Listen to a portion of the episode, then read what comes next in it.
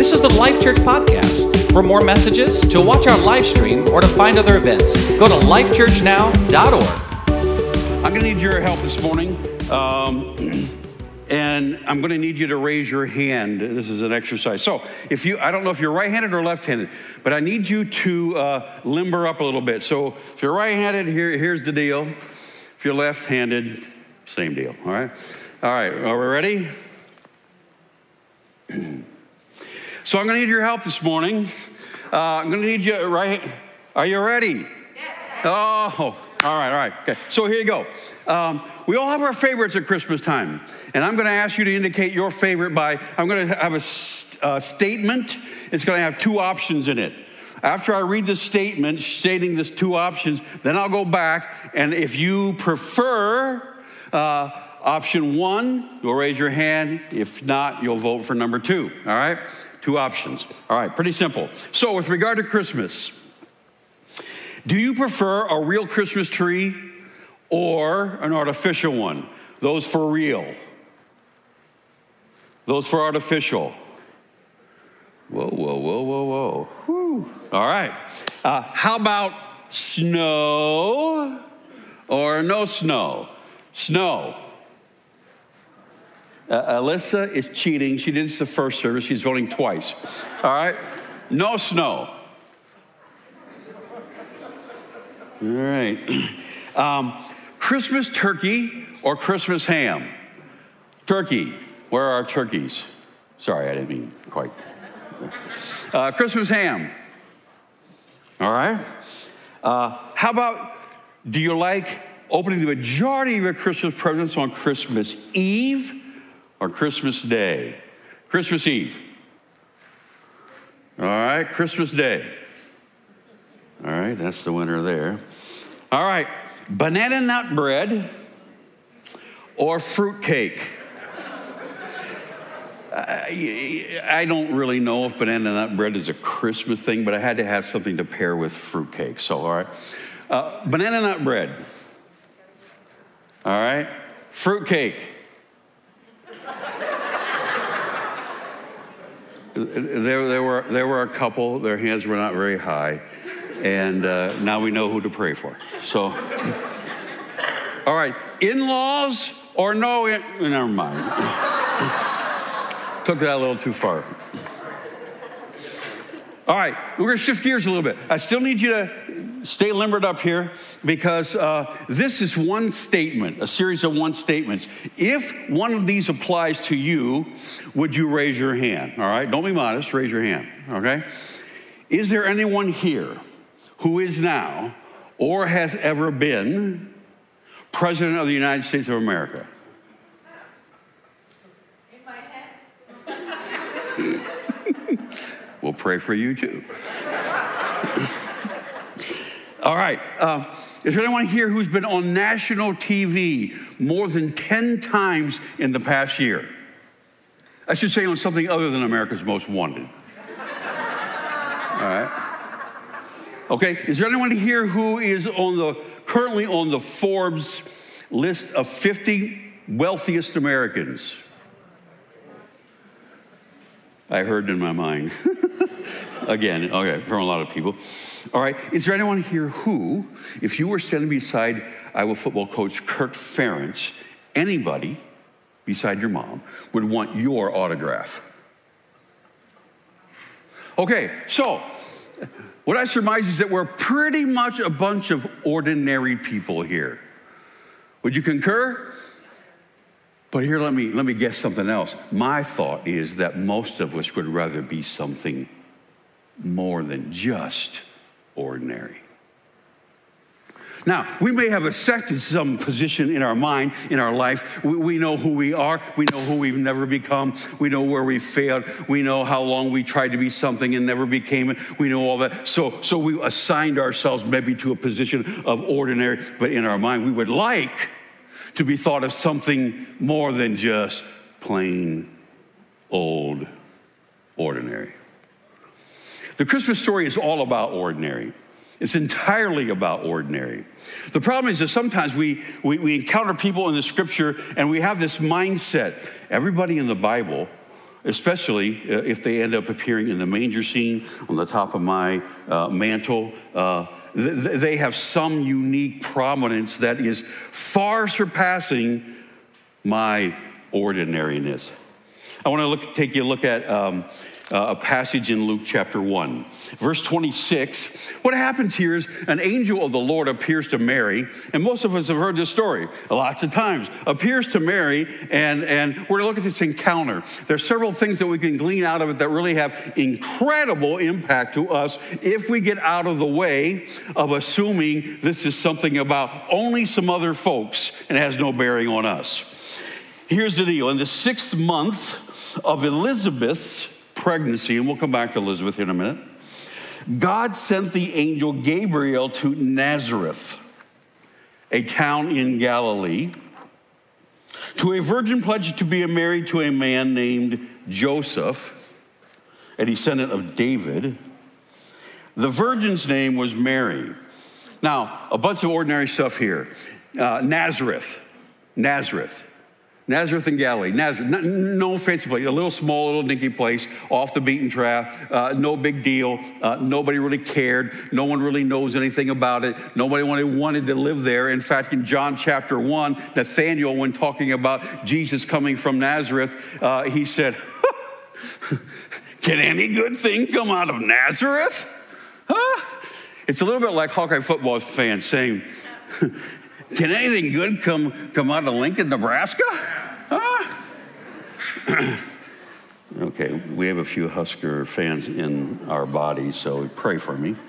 And then we got Joseph the carpenter. Joseph, just getting started out in life. He's made no name for himself. Nobody knows anything about him.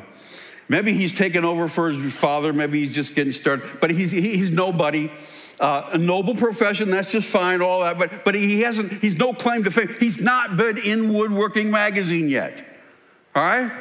And then you got Mary. She's just a common teenage girl. And if you know much about Jewish history, she may just barely be a teenager. And you want to know something else? She's getting married to Joseph. Well, woo-hoo-hoo-hoo. Joseph didn't choose her. It's an arranged marriage. Two families get together and said, "Hey, I think this would work out well for us. How much will you give me to marry my daughter?" Da da da da da. Okay, that works. That's what's going to happen.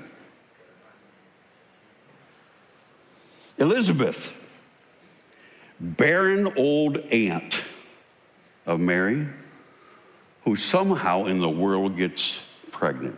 But she's known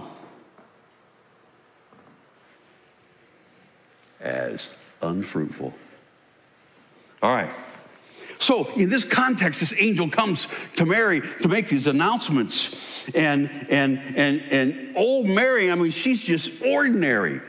And so you have to understand an ordinary person interacting with this angelic message and put yourself in the place. So we have verse 28. The angel went to her and said, "Greetings, you who are highly favored. The Lord is with you." Mary was greatly troubled at his words and wondered what kind of greeting this might be. I think this is one of the most hilarious passages in all of Scripture.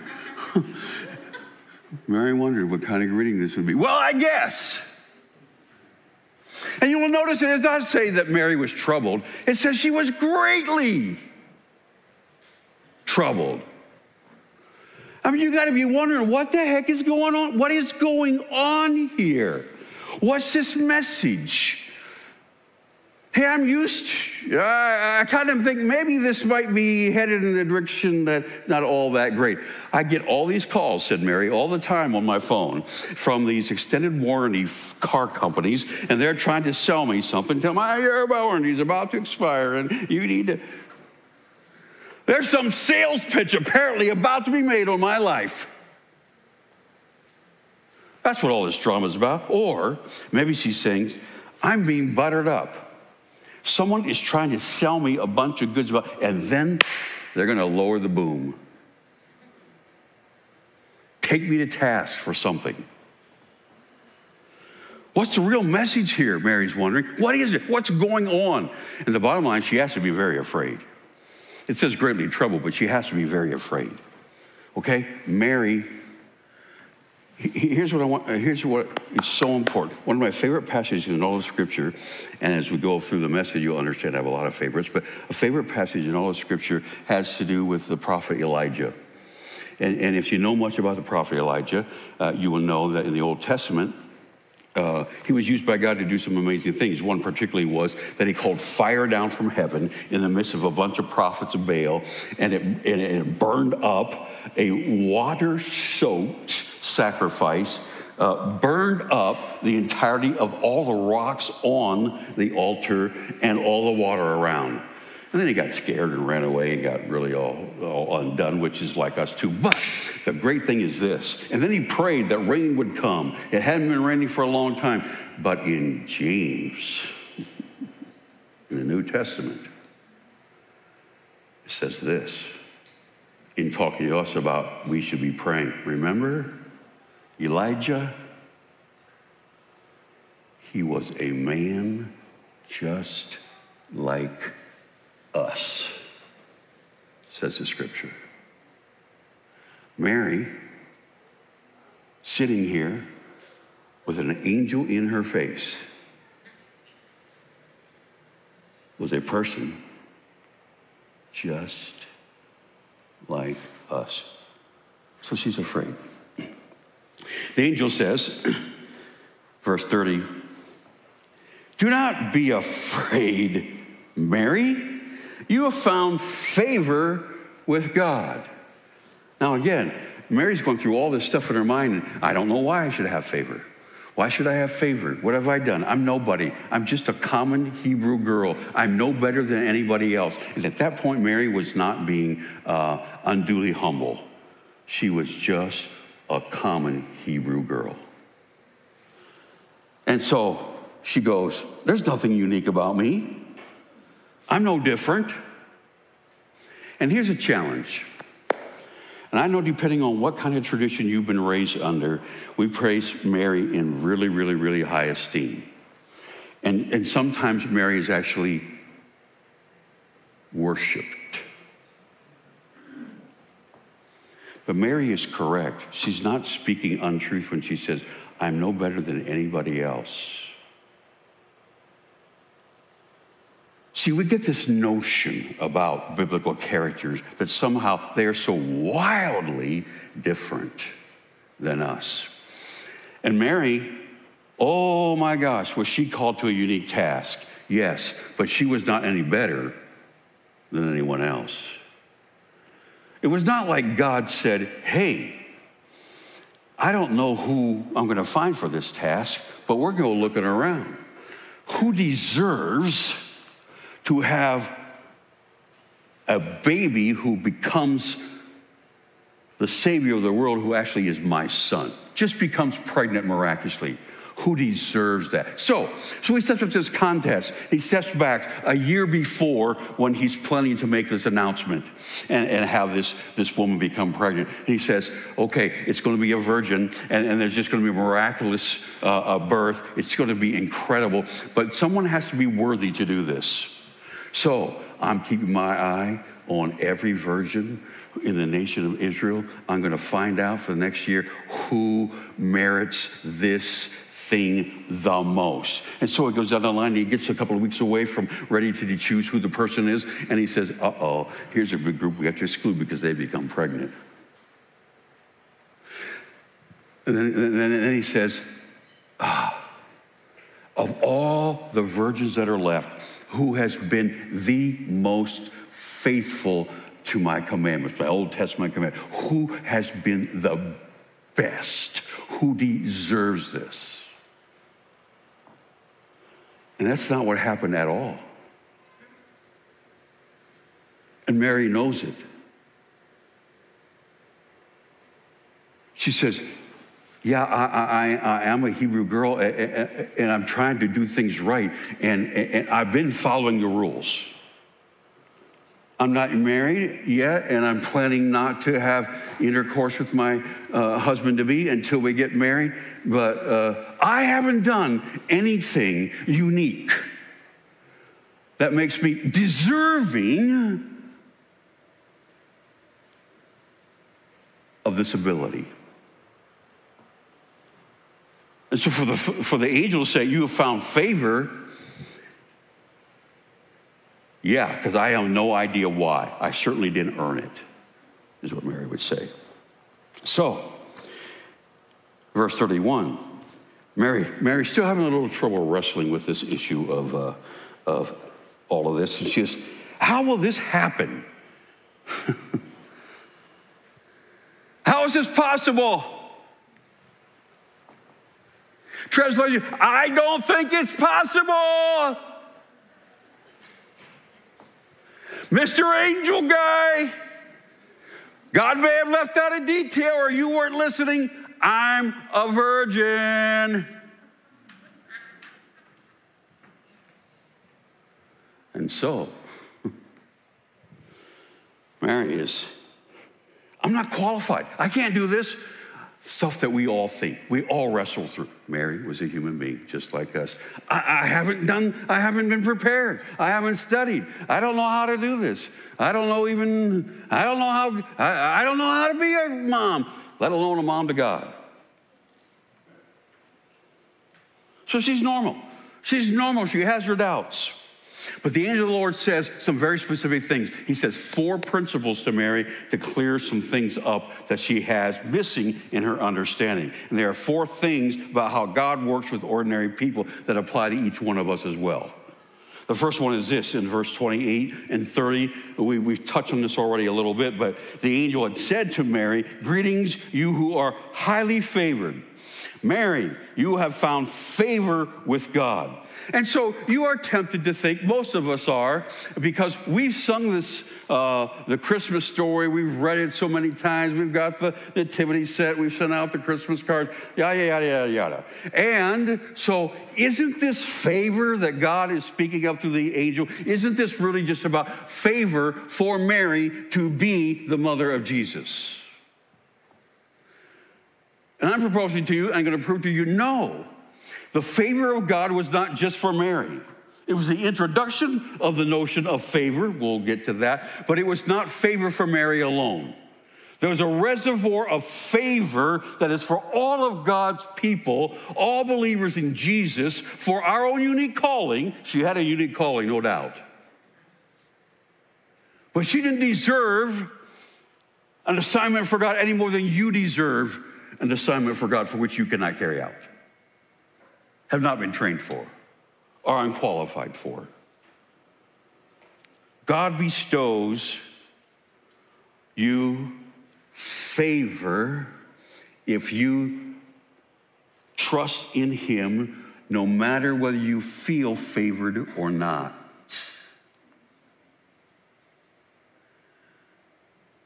No matter whether you brought forth a baby in Bethlehem or not. John 15:15. Now this is words to all believers. This is well after the birth of Jesus. Jesus says, I no longer call you servants because a servant does not know his master's business. I have called you friends. For everything I have learned from my Father, I have made known to you.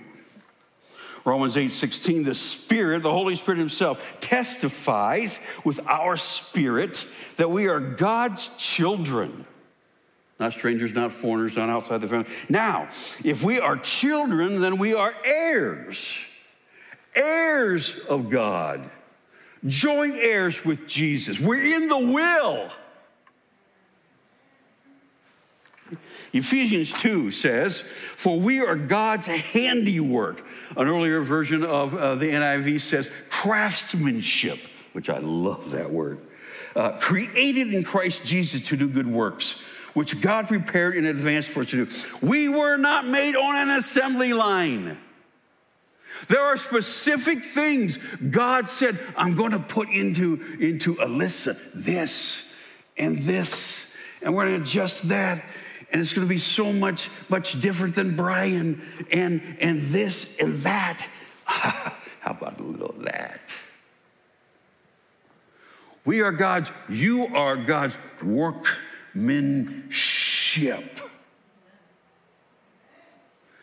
Not an oh crap, I've got a Christmas order, someone wants me to make something, I'm going to do this really fast. Oh, that's good enough. Hello? All right, so Peter 2 says this, you believers in Jesus are a chosen people, a royal priesthood, a holy nation, a people belonging to God.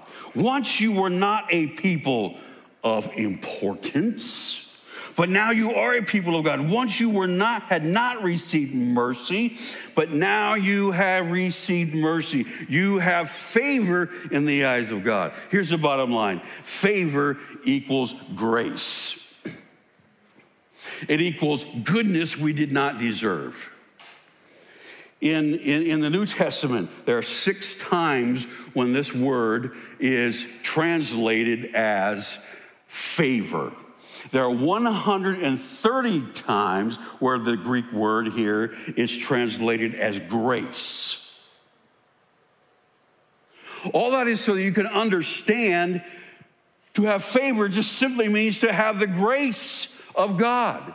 Goodness available to you that you did not deserve, you did not earn. There was nothing you had anything to do with acquiring. It was made available to you. And your name's not even Mary.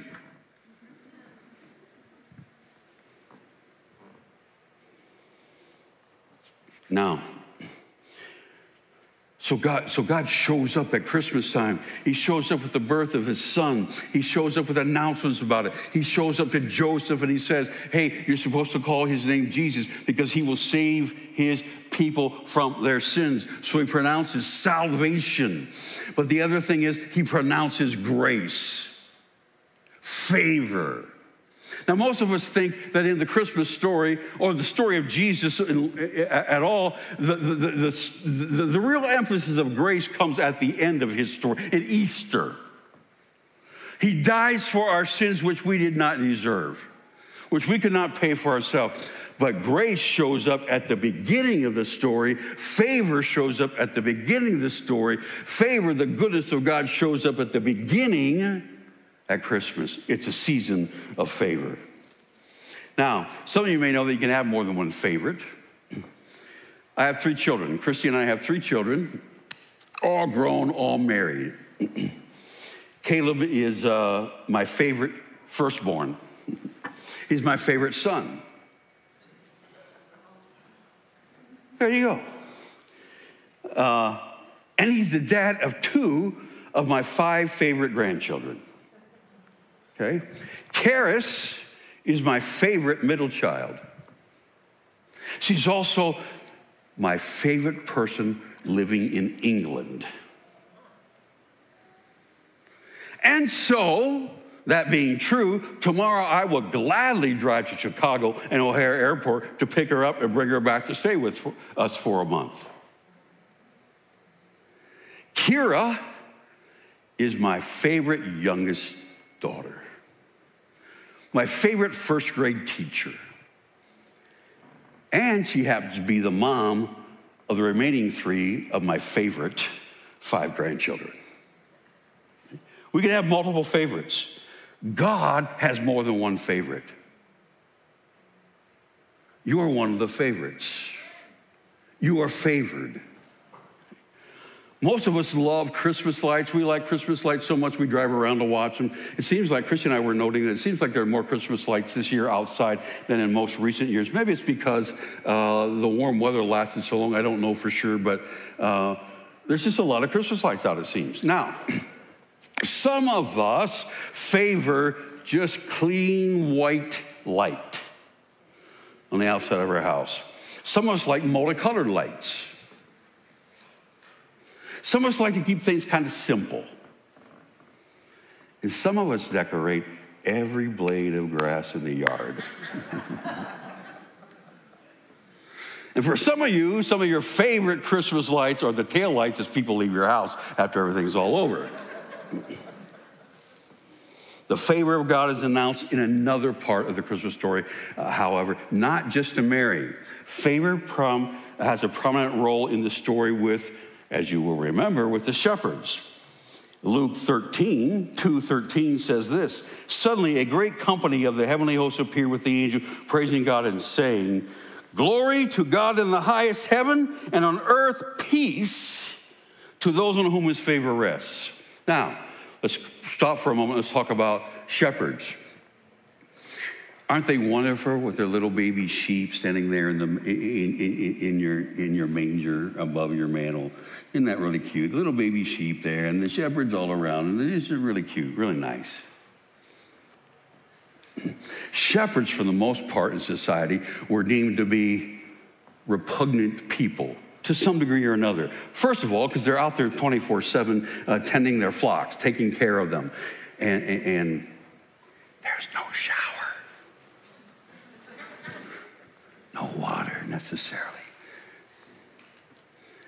If they're tending their flocks at night or in the day, they stink, okay? And so, because of their schedule, sometimes they were not able to be part of all the religious festivals and all the requirements all week long and all that kind of stuff sometimes, unless they had enough help that they could trade off those kind of things. But most people, you know how it is. If you own a business, you're getting by on the least amount of employees you possibly can. I mean, that's how you make the most of all that's going on. And maybe these shepherds, I don't know if this was true of these shepherds, but maybe they had this special connection and relationship. Maybe they were contractors for the temple, for the priests at the temple, who required perfect sheep to be sacrificed. And so what became to be known is, don't even bring your stinking sheep from your house because it won't be good enough. You have to buy one of ours. And they contracted with people to raise these supposedly superior sheep. So people around the community already knew that shepherds were part of a system that was ripping them off that they really had no say in. Shepherds were nobody. And yet the angel shows up and says, "Glory to God in the highest, and on earth peace to those upon whom his favor rests." Now, one other little problem here. In the King James Version, what we know of this translation of Scripture, what we've heard, what we sing, what we see in Christmas carols, what is all over non-Christian material is this: peace on earth, goodwill to men. Peace on earth, goodwill to men. Peace on earth. So the message of Christmas is what's being insinuated. Peace on earth is that. You should be expecting what God came here to do was to bring the end to all turmoil. I do not know how long you've been alive. I have extended family that I don't get to choose whether they're in my line or not.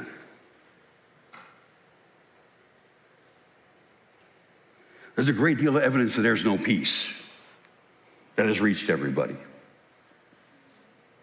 This peace has nothing to do with the absence of fighting.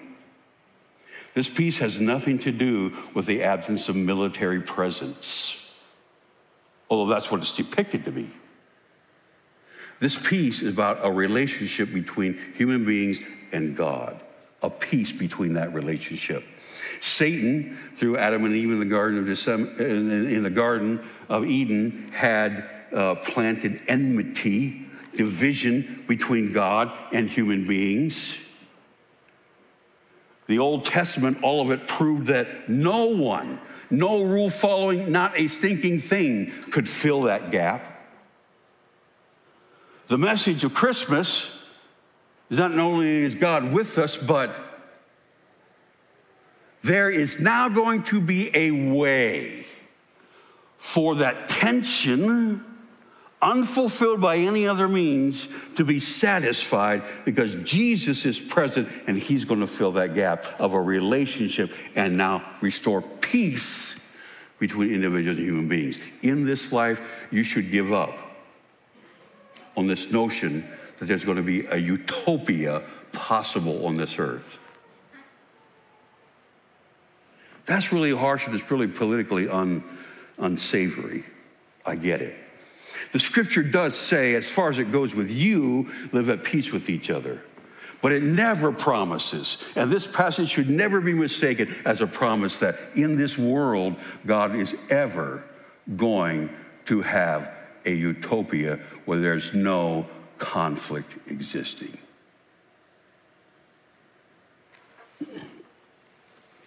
But, so it begs the question, well, then upon whom does God's favor rest? An issue is those who believe. Those who believe. Those who believe. Now, there's no doubt that Mary stands in a favored position. And we should honor people who God has made pronounced examples out of. But I need you to hear this. The reservoir of favor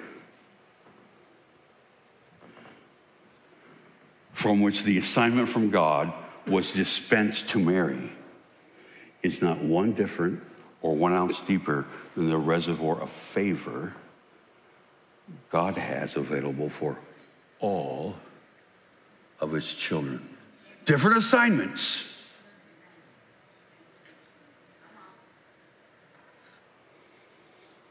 Same God, same favor. So, the angel says, hey, there's something. Something else you need to know, Mary.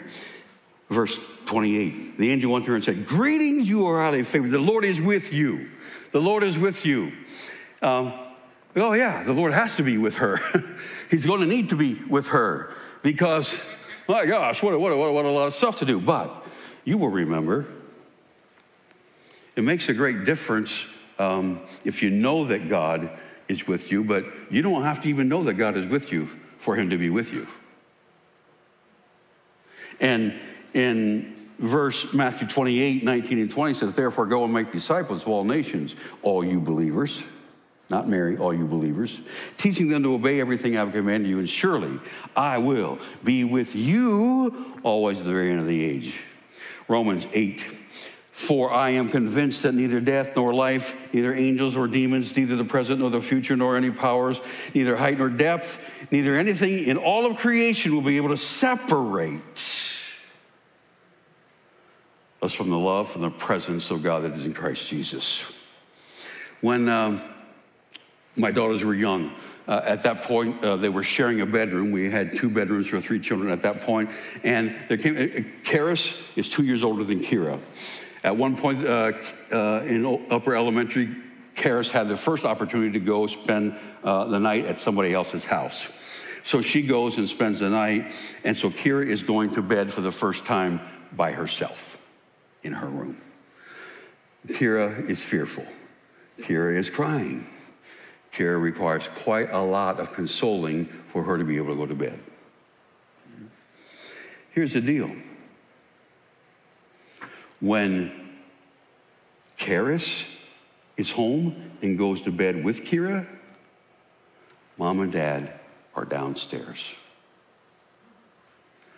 When Karis is gone and it's just Kira going to bed, Mom and Dad are downstairs. When our kids were younger, it was very common that, because we hadn't had time to do before, because of a lot of reasons, but after kids were put to bed on Christmas Eve, sent upstairs, and then we would be wrapping presents, preparing them, putting them under the tree. They had no idea what was going on in the early ages. Whether they knew or did not know did not change that something was going on. Same is true with God and you. God, whether you see it, whether you feel it or not, God is always up to something in your life. He's working some things out. He's making some plans. He's preparing some stuff. He's preparing you. The absence of your awareness of his presence doesn't change that his presence is still real. All right? And the last thing, Mary goes, hey, the angel goes, one more thing here, Mary. Luke 1:35. The Holy Spirit will come on you, and the power of the Most High will overshadow you, so the Holy One will be born in you is called the Son of God. The power of the Most High will overshadow you, overwhelm, blanket, surround, usurp who you are so that what comes out of you is something greater. Acts 1:8 says, and you believers will receive power and the Holy Spirit comes upon you, that you will enable you to be my witnesses in Coralville, in Iowa, in the Midwest, and wherever else I give you a voice, says the Lord. Hey, Mary, one more thing though, and this is the kicker. Verse 36, now indeed Elizabeth, your relative, who has conceived, has also conceived a son in her old age, and this is now the sixth month of her who was called barren.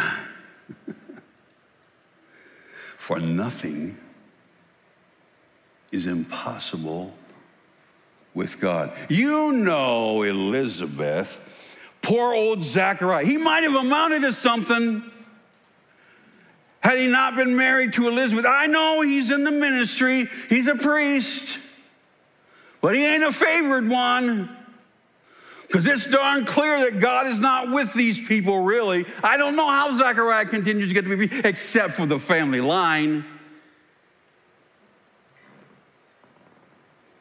You need proof, Mary? There's loads of proof. The lady's barren. Means God has deserted her.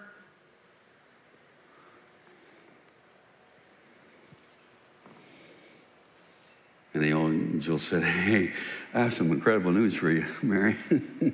Elizabeth, you know her. She's got a baby bump.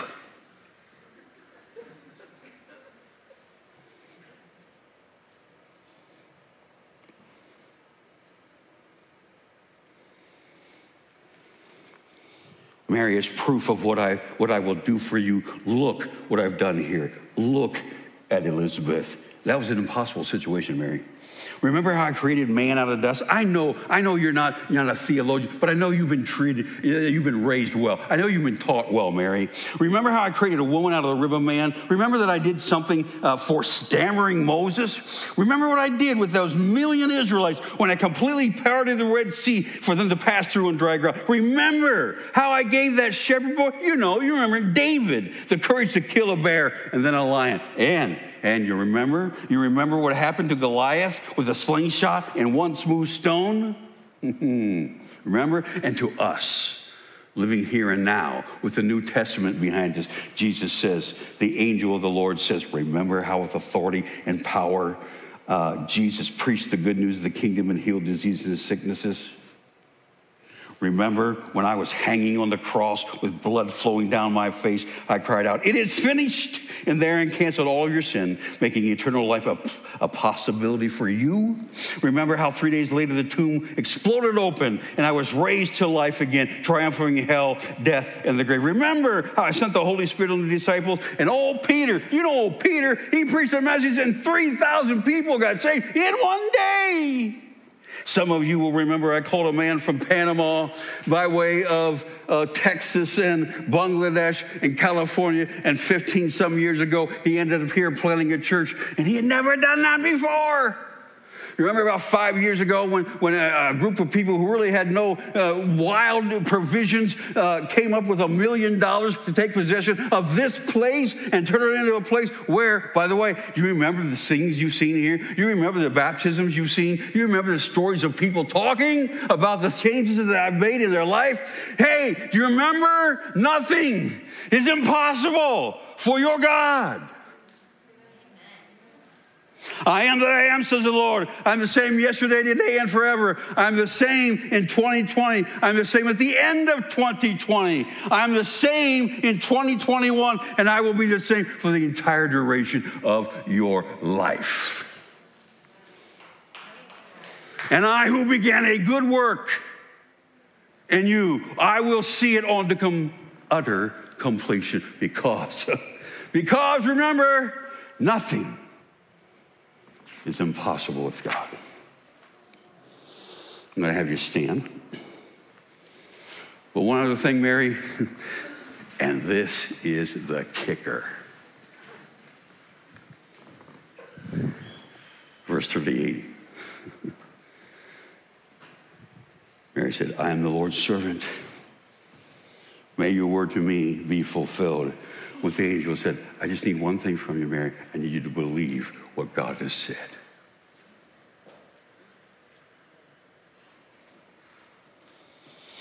In the previous version of the NIV, the words are, for Mary, may it be unto me, just as you have said. And so I'm gonna ask you, you don't have to say this out loud, but right inside, you might be needing to say, Jesus, may it be unto me, to me, just as you have said. So what is that you need to believe? Well, these four things that the angel punctuated for Mary. Do you believe you are favored by God? Do you believe God is present with you? Do you believe the power of the Holy Spirit makes a whale of a difference? Do you believe nothing is impossible for God? Now, I want you to, I'm not trying to sugarcoat things. You know how long Mary had to wait for this specific thing to come true? 30 years. And then some excruciating things she saw. It's a good thing God didn't tell her the whole story, huh? But Mary has no more favor dispensed to her than you have dispensed to you. Father, in the name of Jesus, I'm just asking that you would help us embrace the truth of the Word of God.